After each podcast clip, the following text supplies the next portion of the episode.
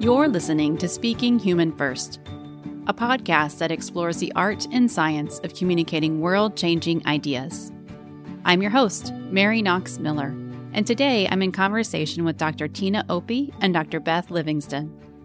Dr. Tina is an associate professor of management at Babson College, a well regarded thought leader in the field of organizational behavior, and a professional speaker. Dr. Beth is the Sheets Associate Professor of Industrial Relations at the University of Iowa.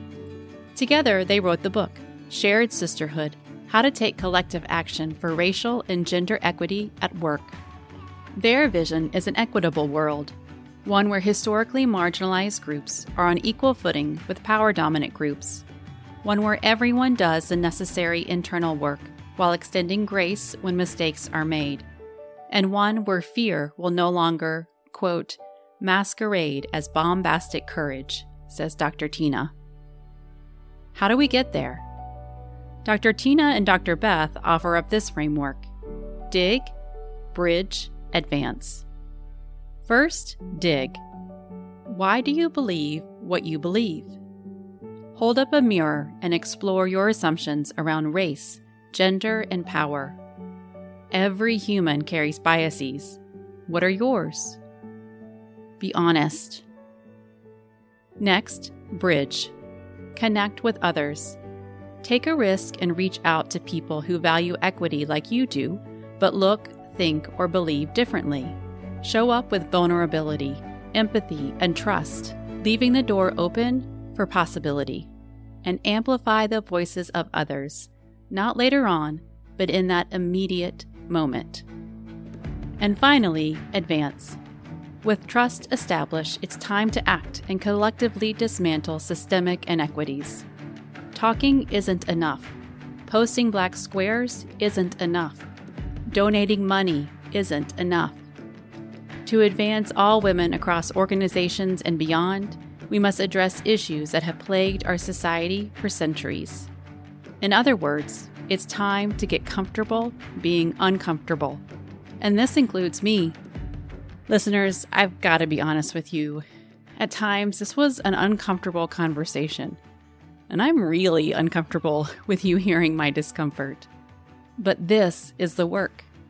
And this is my action, my risk, because I believe an equitable world is possible. But first, I have to dig. I am a white woman a white woman whose ancestors owned slaves, a white woman whose privilege can be traced back to the 11th President of the United States.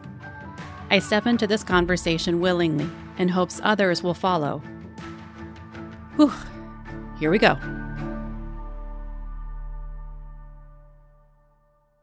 Dr. Beth and Dr. Tina, thank you so much for being here, for giving such gracious time when I know that you are so busy. I am thrilled to speak with you. I am honored that you've taken this time, and I cannot wait to delve in to all of these questions. Mary Knox, thank you so much. Yes, we are excited to be here. Wonderful. So, you have an interesting partnership amongst the two of you. Not only are you each academics in your own right, each steeped in research, each steeped in lived experience, you are also collaborators. Now, I want to know, we'll get to the book in just a second for Shared Sisterhood. But tell me first, where did this fire in your belly come from to study gender and diversity in the workplace? So, I can't remember a time where I didn't care about these things. And I think back, when did I first start really caring? And not just caring, but feeling that drive to solve something that is wrong, to right something that is wrong. Um, and I think the first time I really remember it, you know, is when I was in high school, college age, young kind of teenager age, where when I think you have a very strong sense of justice in a lot of ways, you look around and you see things that aren't right and you say, this is impossible for this to be this way. Why isn't it? And sometimes you don't have the mental sort of capacity to understand all the reasons behind it and you develop and you learn. And I think there are many different reactions to that realization of injustice and unfairness. I think some people just choose not to pay attention. It's too hard to even think about it, and it's easier to focus on yourself and your own concerns. And some people throw themselves into trying to find solutions. And I was always an intellectual child, I was always a reader. And I think I threw myself into reading a lot. Like, someone, surely this is a big enough problem racism. I'm seeing people being treated differently because of that. I'm seeing myself and my friends being treated differently I remember very viscerally the first time I, I felt gender discrimination and was sure that's what it was. I wasn't able to convince myself that no, maybe it was something else. I remember that feeling that ang- like I was very angry, angry about it. Um, and I threw myself into reading because surely smarter people than me have solved this, right? Like, surely someone had come up with that solution. I can't have been the first one to feel this way. And what I realized over all those many decades of reading was that a lot of smart people have thought about it and it's such a complex problem that there are so many opportunities for solutions.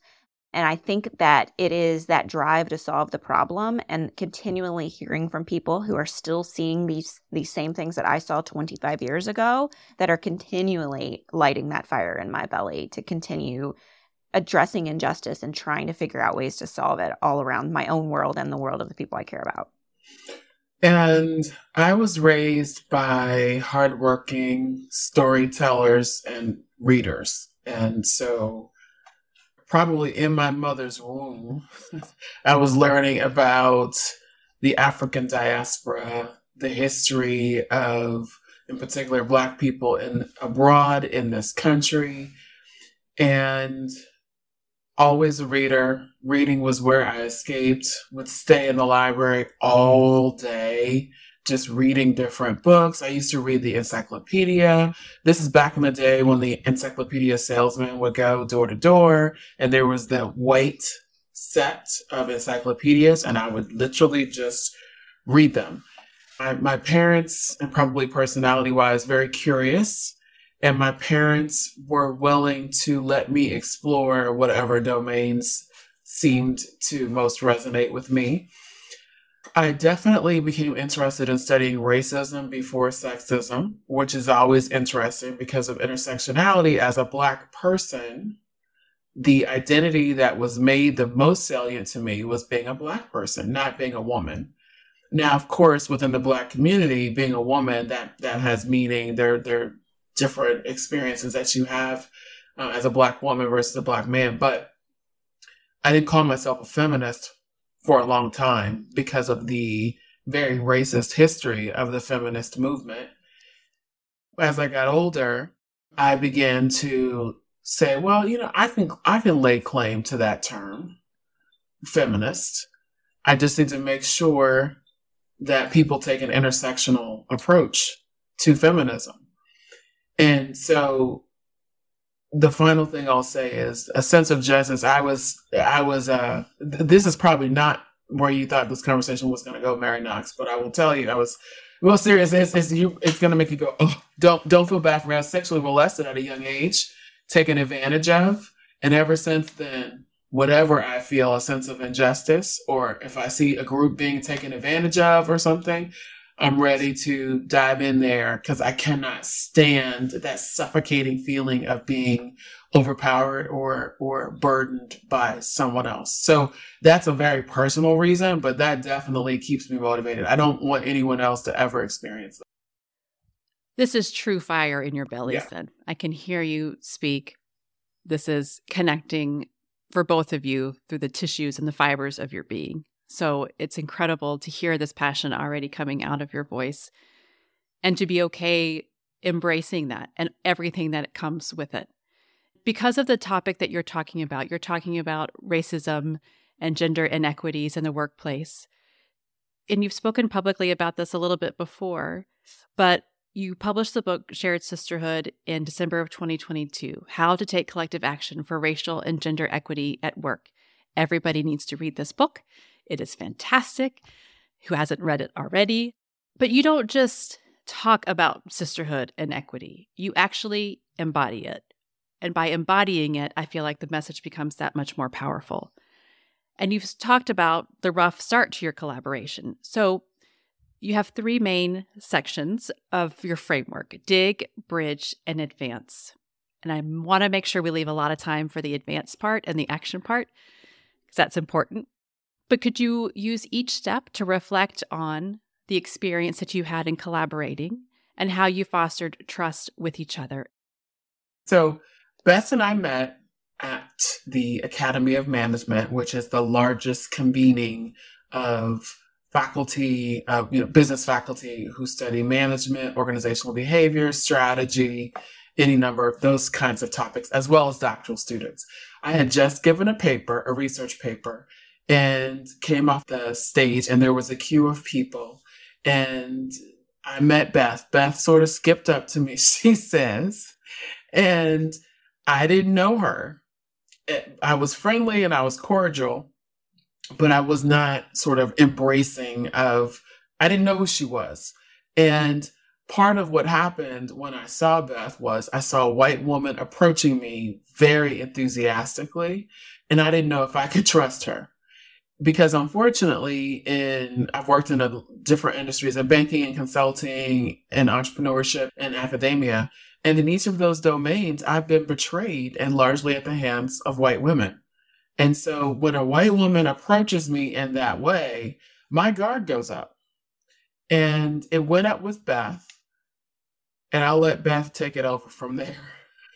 It went up with me, and I am I immediately, like Tina said, she was always polite. There was never like rudeness, but there was definitely a distance that I sensed um, as someone who was very extroverted and always trying to connect with people, and perhaps a little less delicately in my early years than I think I've developed since then.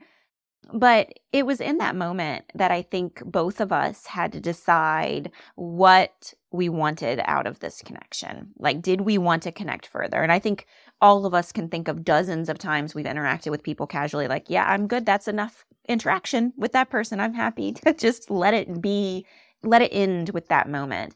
And I think both of us said, well, I think I said it, I thought first, well, I'm not content with that being the only interaction we have. There was something there that I really respected about Tina's perspective. I liked her personality. I heard lots of great things about her. I really wanted to connect at a more authentic level with her. And so then I had to figure out the distance. And there were choices that I could make. It could be, how dare she not connect with me? What's wrong with her? Why won't she? Or it could be, oh, what am I doing? Right. And I think at that point in time, I had to use the dig framework and, and look within myself and say, okay, Beth, why might a black woman in the same profession that I am am in, right, be a little wary of you, right? And I didn't, I couldn't take that personally. I couldn't be like, well, she doesn't know me, right? I couldn't take that personally. I had to actually sit and think and empathize with her perspective. And I knew enough other black women in academy to know better, right? And I had to take that moment to think. And then I had to persist. And I had to say, well, how do I demonstrate my trustworthiness with her? And how do I persist in building this connection? And and that was the choice that I had to make. So in that moment, I had to both dig, think within myself, but also bridge, like bridge with her, attempt to make overtures to demonstrate that we shared values and to show it, not just say it. I could feel Beth persisting. And so I started to ask questions and I found out that we had a Black woman academic colleague in common. And in fact, Beth is really close to this mutual colleague. And I really trusted the colleague. And so that caused me to let the wall down a little bit. And I had to dig. I had to ask myself, okay, has Beth done anything to deem herself untrustworthy? And the answer was no. So why aren't you trusting her? Okay, you're processing Beth not as an individual, but as a proxy for all white women. Girl, that's not fair, Tina. That's that's not fair. You need to individuate. And so, as Beth said, we began to connect. We saw that we had similar values. We also had similar interests. I like to say we both like to dance. We both like 90s hip hop. We're both mothers. We're wives. You know, I mean, we're both academics we're both relatively somewhat southern, or Midwest. You know what I mean? So yeah, we were we're transplanted Southerners, exactly. like. Some of those things, we, when we were able to bond over similarities, that strengthened the foundation of our bridge. We were able to connect, and then we were able to begin to discuss our dissimilarities because, as we talk about in the book, I'm a Christian, Beth is an atheist, and we uh, listen Black woman, Christian, and I'm also 10 years older than Beth, so different generations. And then, you know, Beth, white, atheist, academic, 10 years younger. We don't always agree on everything. We see things differently. But because we've both done dig and bridge, because we've really focused on trust and risk taking and empathy and vulnerability, and those are sort of the four cornerstone uh, attributes of authentic interpersonal connection when you're bridging with someone. Because we've done that, we are able to challenge each other, center the value of equity, and continue to move on and develop our relationship such that we were able to collaborate on writing shared sisterhood. I mean, that's that's the the advance or the collective action that we have taken, I think that would be sort of at the highest level of collective advance that we've taken. So that that's a quick sort of run through, I think, from both Beth and I, our, our perspectives of Dig Bridge and collective action applied to our relationship. And I want to just really quickly note something about uh, just as an important clarification. When Tina says that I persisted in trying to establish a relationship with her, I didn't like battle at her, right? I wasn't like, hey, look at me, look at me, look at me, look at me, right? Like there's a difference. Like I wasn't persistent, like, hey, what's up, what's up, what's up? Like I had to dig first in order to find the best way to be persistent that wouldn't undermine my sense of trustworthiness, that wouldn't backfire, right? And I think that's an important distinction. You know, I was persistent, but I didn't badger. I was persistent with an undercurrent of vulnerability and yes. trust and empathy. And I think sometimes there's a miss there. Well, if I just start, if I try hard enough and I'm always there and always there, but then you're, you're like getting a little, little stalkerish and weird, right? So there has to be that underpinning of empathy and vulnerability too. I definitely want to reiterate that Beth had the right touch. Yeah. I want to keep going on this thread because not a lot of folks can speak from experience, embody their message, and then also try to encourage people to do the same in terms of trust, empathy, vulnerability. Why is that so hard? Why are we struggling so much to just let down the shield or let down, you hmm. know, whatever this armor is that we have? If that's going to be the biggest key to creating these bridges. Well, Mary Knox, I first want to talk about the armor. And in the case of Black women and white women, we may be wearing armor for different reasons. So I'll start with me. So as a Black woman, I talk, we talk, I talk about this in the book. I had armor on when I met Beth. That armor is protective. And sometimes it can help to shift from race to gender. When I'm speaking or when, when Beth and I are speaking or talking or doing, I ask the audience, which is oftentimes quite a few people, quite a few women, have you ever come home late at night and you dial nine and one on your phone and your finger hovers over the last one? And in the United States, 911 is the number that you dial for emergencies. Have you ever taken a picture of your cab driver or your ride app, ride sharing driver, and texted it to your friends and said, Look, if I don't get home in 15 minutes, he has me, he did it. Does that mean that you don't trust all men? Absolutely not. But it does mean that you're aware of st- the probability, the statistics that the people who are most likely to do harm are men. And this is where sometimes I found white women in particular are, are reticent to hear. The harm that I've experienced in the workplace, given probability, is most likely going to happen from white women. And so, despite what the media says that Black people, Black women in particular, are loud or angry, maybe have violent tendencies, the harm that I've experienced has come from white women. So, white women are a threat. And they're a threat not just to Black women, but to many other people in the workplace. And so, the armor is protective. But and here's where there is dig that has to happen from my perspective, someone who's uh, from a historically marginalized group. That armor prevents as sunlight and water and nutrients from getting to me. And you have to be willing, make an educated calculation. Is this person trustworthy enough for me to let down a little bit of the armor?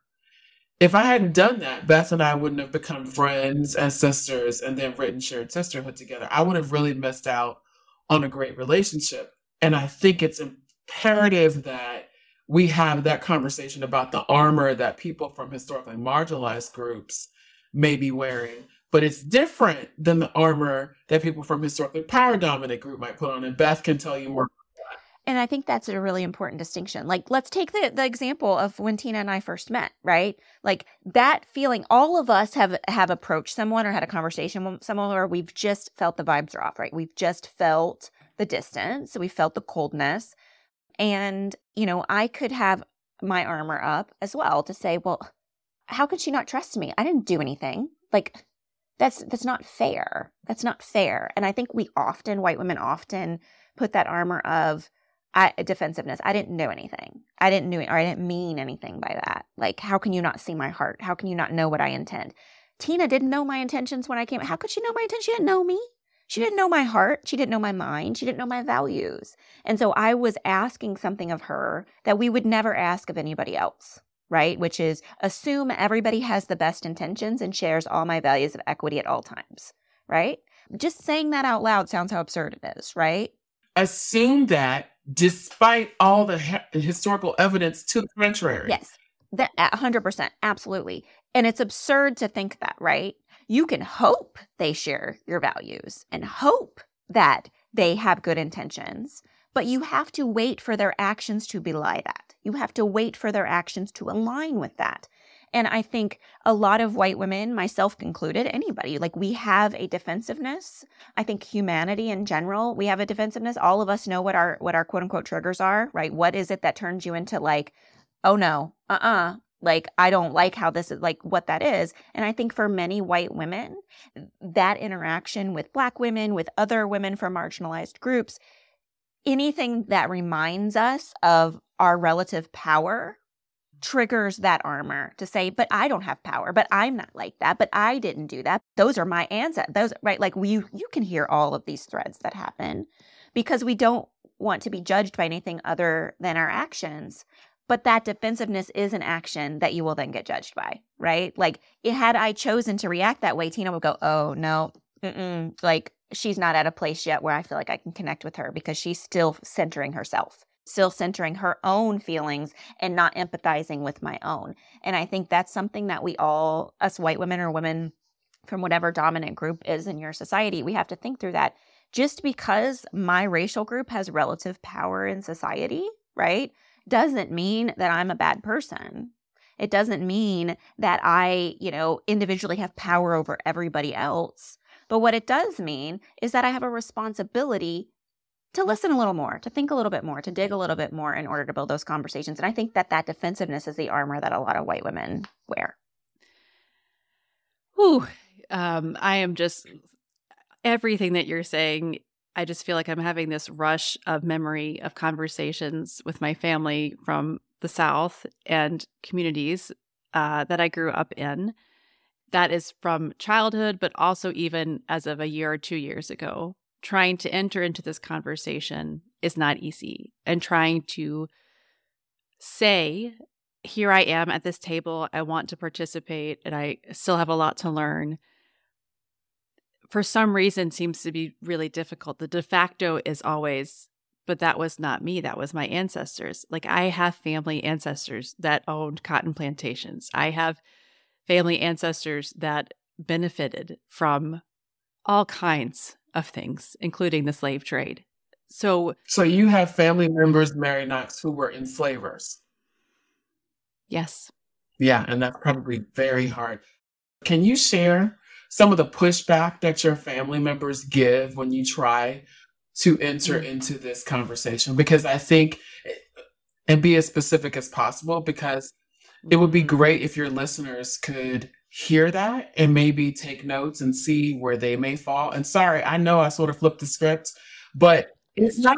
he does this. Wait a minute, I'm interviewing y'all, not you. I know, but it's it's it's not often that you have someone like yourself who proactively reached out to Beth and I because we talk about shared sisterhood, and then you just sort of pro you you share that your family enslaved people who were like me you know, people of African descent, yes. and you're from the South, and you're still trying to have the conversation. So, Mary, Knox, that's a unique setup. And and I can't just let that roll. I mean, if you want to because I think it's so I'm so curious to hear Nash I done made you hot. You take off your scarf. Yeah, I took off my scarf. Woo, let's do this.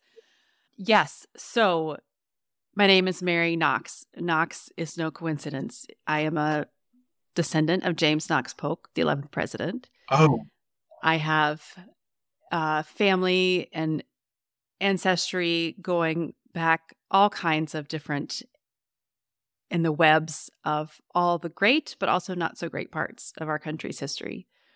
I was very much raised in an environment where, but this is just how things were done. I, I specifically now ask questions like, well, why didn't you stand up for something different? Why didn't you say, no, that's not the right thing to do? Oh, well, that's just how things were done back then. We don't really need to talk about that because um, I, I that wasn't me. That was people who came before me. And it always comes from, I believe, an earnest place. I also was raised in a family where in the summers, and this is on my website, so this is public. I was raised in a place with my grandmother in the summers, and she had a black woman who was there to help with the cooking, with the cleaning, and the child minding. And she was this most amazing, beautiful woman named Margaret. And she slept downstairs. We all slept upstairs. And it was never explained, never talked about, but we always understood and recognized that there was a difference. And I always, as a child, man, you really are interviewing me. I always, as a child, just felt in the South this deep, what I now realize was discomfort and this energy that I felt like I don't understand. I just wanted to shake somebody and say, like, but why are you saying that about them? They're a human being. Like, we literally are made of the same things. We just look different.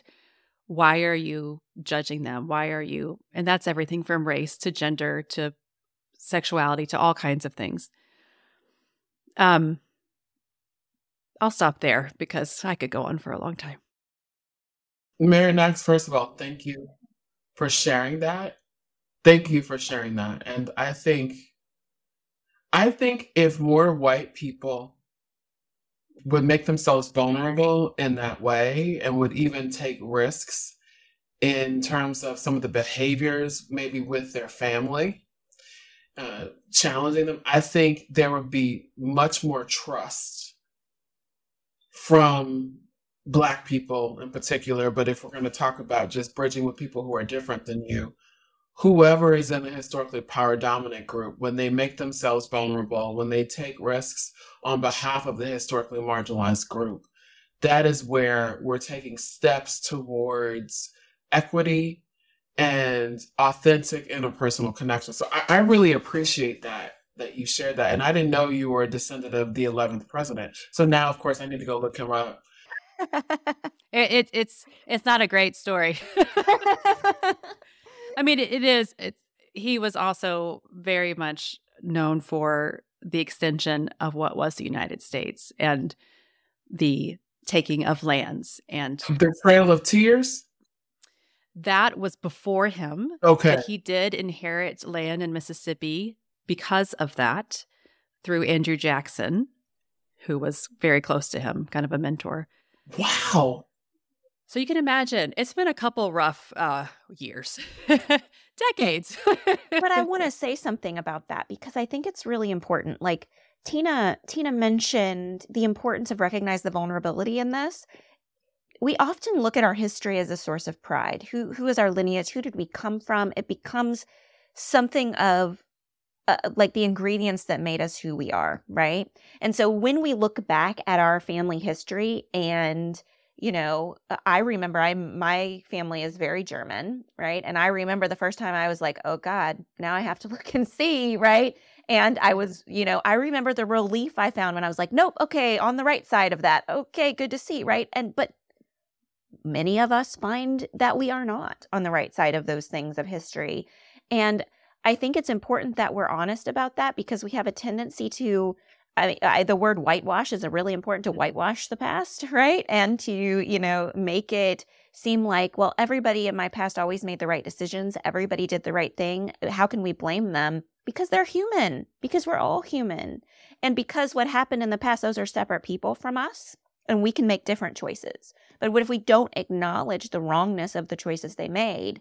Then we are not being honest with ourselves. And and how can we then be trustworthy if we can't even admit, yes, the fact that my family wealth came from enslaving other human beings is wrong. If we can't say that, how can we be trustworthy? Right, right. when we're trying to connect with people. That's that armor, that defensiveness, that well, am I supposed to feel guilty? No, you're supposed to feel like the awful tragedy bad that the human tragedy existed and you're supposed to then say well then i even have a greater responsibility to do right from here on out. But that doesn't mean that you crawl in a hole and say i'm a horrible person. You're still you and you get to make your own choices. But if you can't acknowledge the wrongness of that then i wonder what other sort of wrongness you can't acknowledge i suppose mm. is what i think. The older i get the more I realize you have to accept dualities. That yes, I can be proud of my Southern heritage. I can be proud of the things that made me who I am. And I also come from a really long line of very strong women. At the same time, I can also hold that it wasn't right what we did, that it wasn't right of what our ancestors did. And I have to be able to hold both of those things at the same time and acknowledge both of them because otherwise we just keep going because that was then and this is now. And we we can move on. And you don't want to repeat it, right? Right.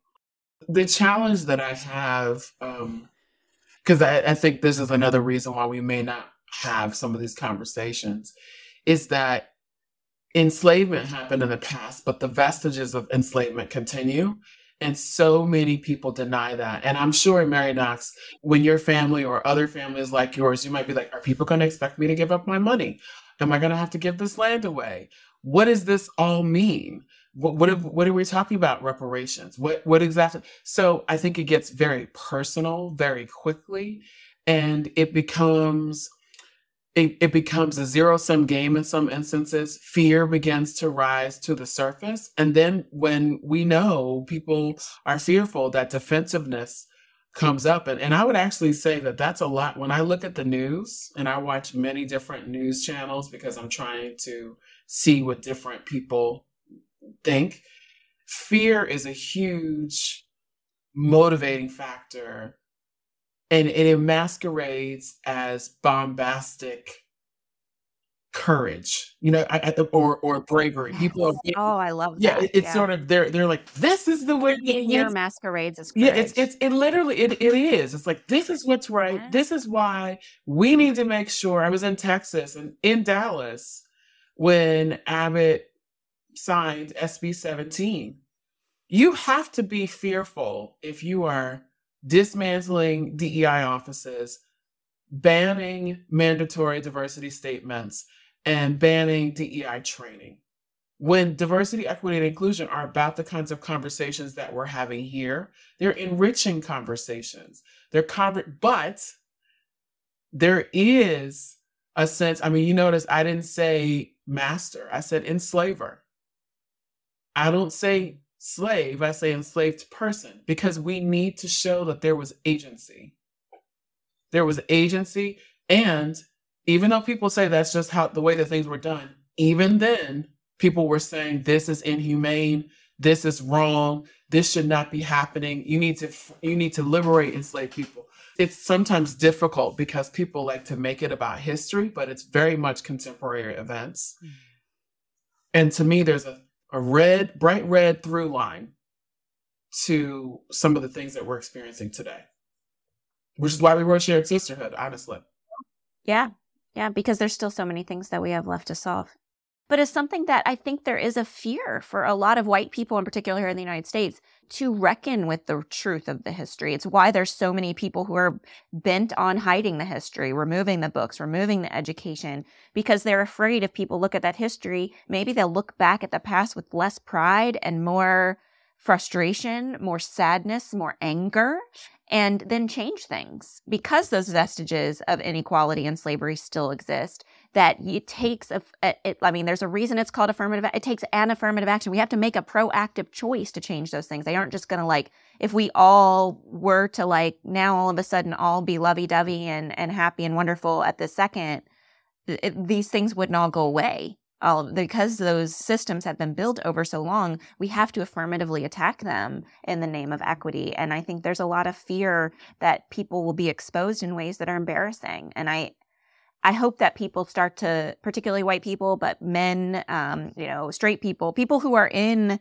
positions of relative power just by basis of how they were born can start to take ownership of the fact that so long as you are growing and changing right? So long as you are moving towards being a more equitable person, you are growing. You shouldn't be, you could, you shouldn't use the excuse of, well, I was once wrong to not change. If you were once wrong, try to be less wrong. I suppose is what, what I, and I think a lot of people do use that excuse, right? To say, well, then I have to admit I was wrong. Then uh, what if I, people think I'm a hypocrite because I've changed? What if people have accused me of flip flopping? well then you've changed for the right reasons so it's good to to grow and it's good to learn and maybe that's the academic in me yeah it also takes a lot more energy though to live in your values to to continuously uphold yeah. them and to stand by them because it's a heck of a lot easier to just go with yeah. the flow and just go with the current um, i also think that there's something in there about if we're all so proud of where we come from and we are told as a child, this is right and this is wrong, to then question all of that, it's very disorienting, right? Like I've had to go through a lot of, well, this is what I was told. Was this right or was this not right? That's, it seems like a little simple thing, but it's actually a really big thing to all of a sudden question a lot of what you thought was truth. Well, I mean, as a Christian, you know, there are some things that the way that Christianity has been applied, I've said many times, Christians have done some of the most harm to people around the globe than any other group. And so, because I'm still a faithful Christian, I have to confront that because maybe there are some things in the way that they've been applied. I'm like, hmm, I don't know if that is the would Jesus like that? I don't know. You know, so it's I think it's critical that we question. That's what I tell my children. And, and, and I tell students and people, uh, organizational leaders that we work with, and myself, we evolution requires energy. If you want stagnant, stagnation does not. So if you want to evolve, if you want to become more educated, if you want to become more empathetic, any any positive thing, you're going to have to take energy to do that. And it is disorienting.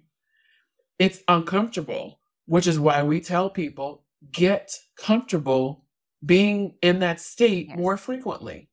It's a muscle. You have to develop it. And I just feel like, good grief. So many people want to be comfortable chilling, sipping lattes on the beach. And meanwhile, I'm like, people are dying. People are getting not getting promoted. You can be a little uncomfortable. Mm-hmm. My goodness. Yeah. Anyway, I don't want to start preaching. We it's so funny to me like what we put our energy into and what we're willing to suffer from and what we're not and i think that is that's something that i think is always very telling. Oh i'll go to the gym and you know i'll run 10 miles and oh I'm, it's super uncomfortable. Nobody i don't believe you if you say you like it. I live with weights. I know how bad it hurts right? Like i get it but I'm like, but you won't stretch yourself and and try to right like there's places where you choose to stretch and you choose to hurt and you choose to there's times where you choose to do that and that choice that agency is important and it's telling. And oftentimes that's what's preventing you from being able to well why can't i have these authentic connections with people? Because because I see you. I see what you're choosing not to engage with. And I'm just, I, it's exhausting and I'm just not going to put my energy there. And I think that's why the dig portion of shared sisterhood is so important. And you should always return to it. It's like the place you always come home to, right? The first place you start is, okay, let's look within myself. It, it, the way I sit in this world of power structures and history and currents, like, how is that affecting how I'm seeing the situation? And am I wrong? What happens if I'm wrong? Right. And acknowledging that you could be is so super important for building those connections. Because if I would have approached Tina and been like, well, she's wrong about me, right? And kept that up, right? And not said, well, why? Why might she be acting this way? If I wouldn't have done that work, we would never be here. We would never have gotten to this point, right? And not just the outputs of what we've built together, which are important for bringing people together, but the relationship in it of itself is valuable to me as a person. And that's what so many people miss out on. Like we talk about action and it's super important. We want to move the world towards equity, but the relationships are an end of themselves, right? And you miss out on so much when you're not building those. The final thing I want to say about that is and I know I may make your family in particular blow up, Mary Knox, if they listen to this. But I am going to. So, Abbott, DeSantis, 45, a lot of people who are making these very declarative, confident conversations, confident points. And help me think of people on the more liberal side who are maybe just as bombastic. It's hard for me to do that because I don't think this is a an it, it's the same on both sides. I don't think it's a both sides issue. I really don't. When people are that declarative and confident, I always get nervous. Whenever I find myself, because I'm a Christian, I say I believe in the I do believe in the Bible, but I could be wrong. I could be wrong. I could die and there's nothing. There might not be Jesus. And I know some people might say that's sacrilegious, but that is the honest to goodness truth.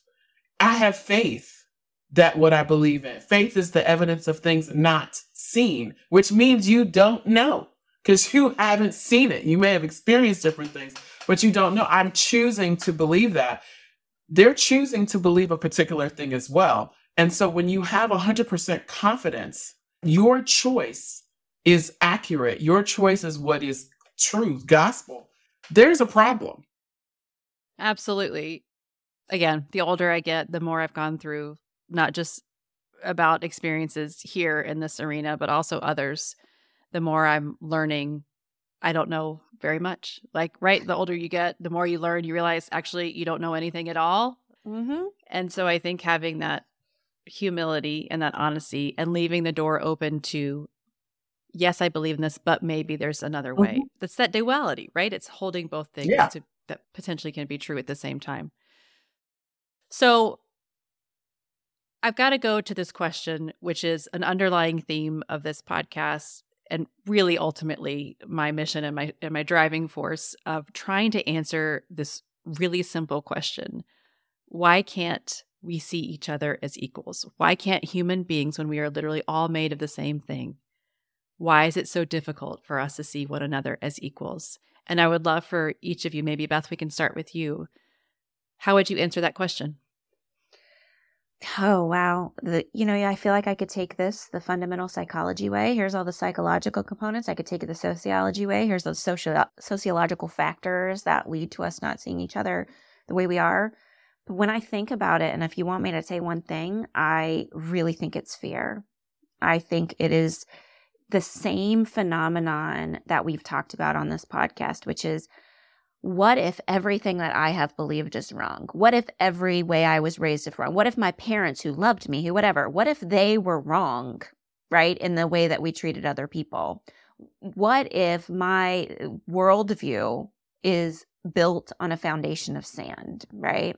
And there is a fear there that I think prevents us from asking ourselves difficult questions, prevents us from making vulnerable, making ourselves vulnerable even to ourselves, right? We're not willing to be vulnerable even to ourselves. And I think that fear often keeps us stagnant in our way to growth. There are lots of other factors I think that factor in there, but when I deal with people who tell me they care, who tell who will use the words and say, "I value equity. I care about people. I'm not racist. I'm not sexist." And they use those words, and then I look at their actions and I say, "Why don't you treat people then as equals? Why aren't you seeing the full humanity of the people around you? The variable I often see there is fear. Now, there are a bunch of other people who are not even trying to see people as equals. They're like, no, I don't believe in that. And that's a whole a different, I think, motivation. But those people that I'm talking about, I think fear is a huge motivator. I would say the first thing is because we don't know each other. We don't individuate, we don't connect we know stereotypes, we know prototypes, we know media narratives, but we don't actually know each other. And you see that our social networks are relatively racially homogenous. We live in segregated neighborhoods. We go to segregated schools and segregated churches. We watch different news channels. We read different magazines and newspapers. We believe different presidents are in power. I mean, so we don't really know each other. So it's very difficult to see someone as equal, equal in the sense that we all deserve dignity and respect from God. But we have different talents and abilities. And this goes to the second point. Regardless of the governmental or economic structure, so whether it's capitalist, socialist, communist, and whatever, inevitably human beings categorize people, they categorize things. And we're selfish. That's the third thing. We're selfish. So we are going to categorize people in such a way that privileges us, typically. So if you do that, then all of a sudden, okay, well, this person is a gifted singer, but this person's good with numbers. Well, what thing do I value most? That's the thing that's going to be prioritized and given privilege. And if there are people who have that skill set, that's who I want to be close to me to have the same kind of benefits and advantages that I do. So we don't know each other. I think that we are are very greedy and fearful individuals. And I think we categorize each other. I think that's how the brain works in terms of heuristics. But I think we impute value based on those categories. And we don't challenge it. And, and I think, unfortunately, we are the, the beneficiaries. We are the, inher- the, the we've inherited systems that have placed values on certain people for and, and devalued other people for so long that it feels natural it feels natural to look at someone who has an accent or speaks with broken English as less than for so many people. They, they don't see that full human being. Instead, they're like, oh gosh, they're, they're not educated. I mean, what does that really even mean? That's why I think we don't see each other as equal. Thank you, both of you, for those answers. That was incredible. I've heard things that no one else has said, and I'm just thrilled and delighted to be in this conversation with you and honored. So thank you. Thank you very much.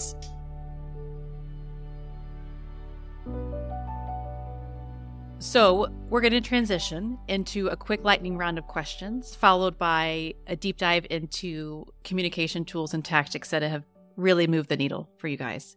So, let's start with who is someone, past or present, from any discipline who is inspiring you right now? I mean, the first thing that came to mind is Jesus, but that's going to be that's problematic. Ida B. Wells, Cialdini. I've been starting to read his persuasion and influence books lately because of the entrepreneurship thing. Mary Knox. Uh, I'll stop there. Timnit Gebru and Margaret Mitchell have been inspiring me lately. They've always inspired me, I think, but we've had so much conversation about artificial intelligence right now, and they are not letting down their fight to lead the conversation on this issue um, with the, and i think that's really important. Um, and i am always inspired actually by Dwyane Wade and gabrielle union right now. They've been put themselves out there. I think they have really important conversations about their family and about justice and fairness. And um, i you know respected Dwyane Wade for his basketball and Gabrielle Union for her acting, and now I respect them even more as parents and people. So, what is your go to activity to relax and not think? Laugh. I watch funny videos, and I'm I'm sort of I'm terrible. I'm so the secret is I laugh at myself when I trip and fall, but I like to watch videos of people doing things like walking into glass doors. slipping on ice. You know, the sound is just so so so laughing, especially with my husband, and then also long baths with my laptop oh, yeah. perched on the counter, just chilling watching movies.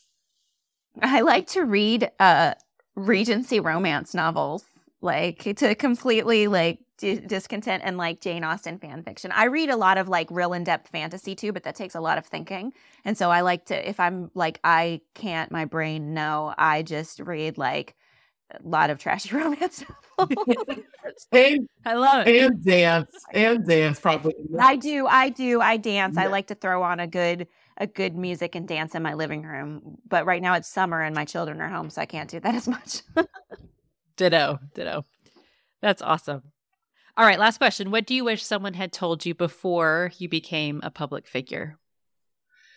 That it's not always necessary to refute the attacks because the more public you become, the more people notice you. And, and typically, the more you get a lot of uh, people applauding and saying that's great, but you also get more people saying, she should be doing more of this, or she's not doing this, or I question that. And I think because I do like to connect with people, at one point I felt like I need to, if I could just talk to them, they would see who I really am. And then, you know, girl, please, I don't have time for that because it's a distraction. Now, if there are some things that are val- that are valid, not just then that's something that I will probably go to someone in my inner circle. Like I'll call Beth and say, "Okay, was I crazy about this?" Or how, and she'll like, "You can't send that email," or you know.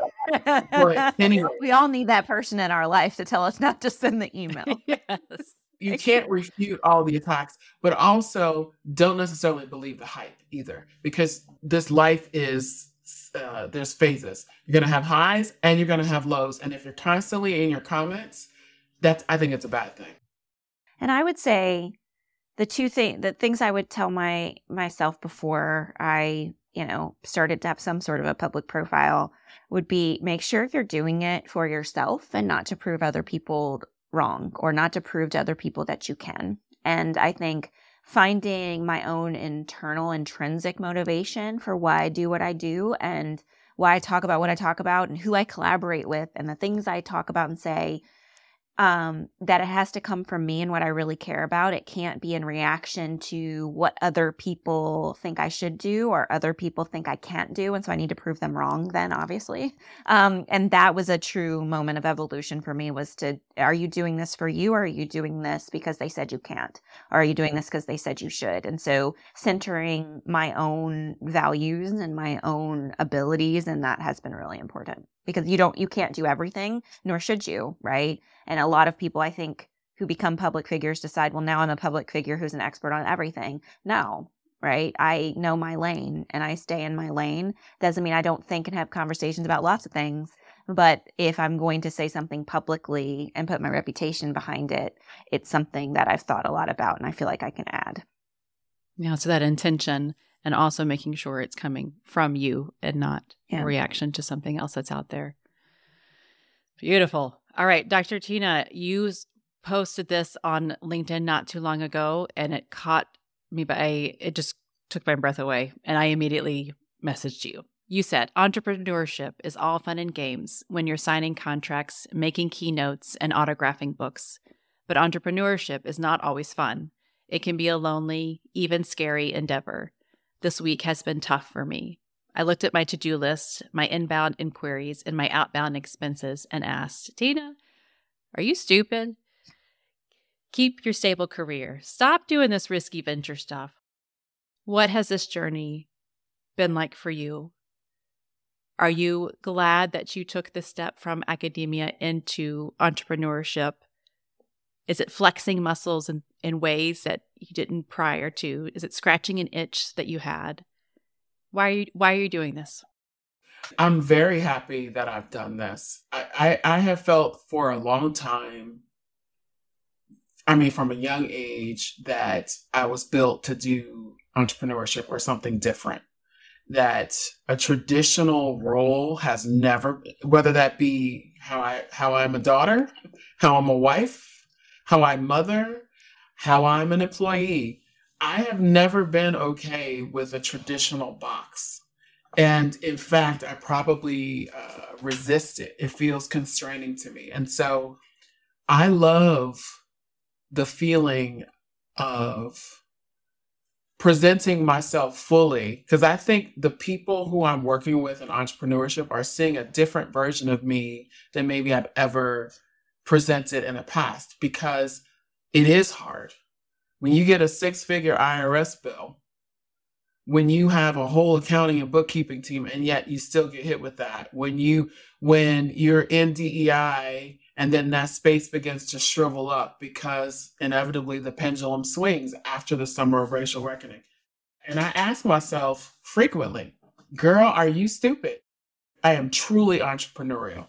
Inevitably I'm up at two o'clock in the morning working, figuring out another program or service or another class or something. I'm like, hey, what about this? I cannot help it. Mary Knox. It feels like that is a gifting that has been given to me. There's a restlessness there and there's an energy. And I think I have something to say and to give to the public. You know, I I have always enjoyed speaking and always enjoyed the autonomy that comes with a lot of academia and I think I completely identify and what Tina says resonates with the stifling nature that you know, being an employee can be, particularly when you have big, bold dreams and the skills to match that. And so I think Tina's experience, I think, re- will resonate with a lot of people. I think for me, this experience has been validating because it shows that the skills that I do have, right? I've been in places where the skills that I have are not valued. I speak well to in public. I can talk about the, I can translate my research. I can talk about these sorts of things. I enjoy that.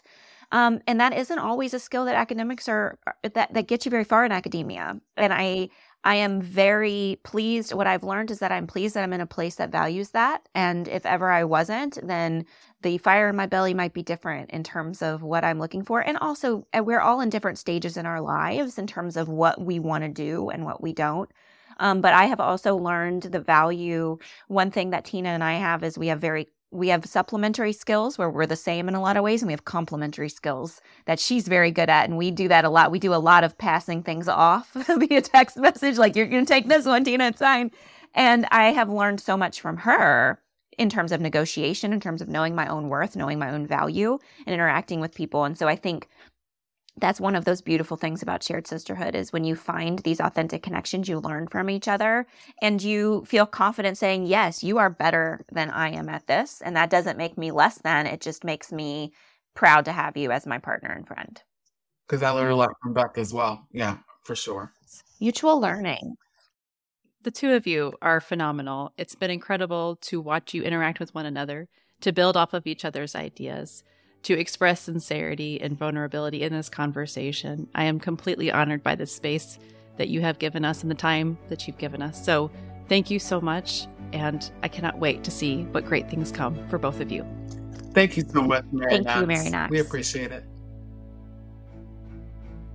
Throughout this season, my intention has remained simple have conversations that open our hearts and minds so we may better connect as human beings and along the way, discover different communication tools and techniques so we can show up in ways that play to our strengths. I'm grateful to Dr. Tina and Dr. Beth for leading us in this part of our journey, and I hope we've inspired you to do your own digging and bridging so that we can all advance our world together. Thank you for listening.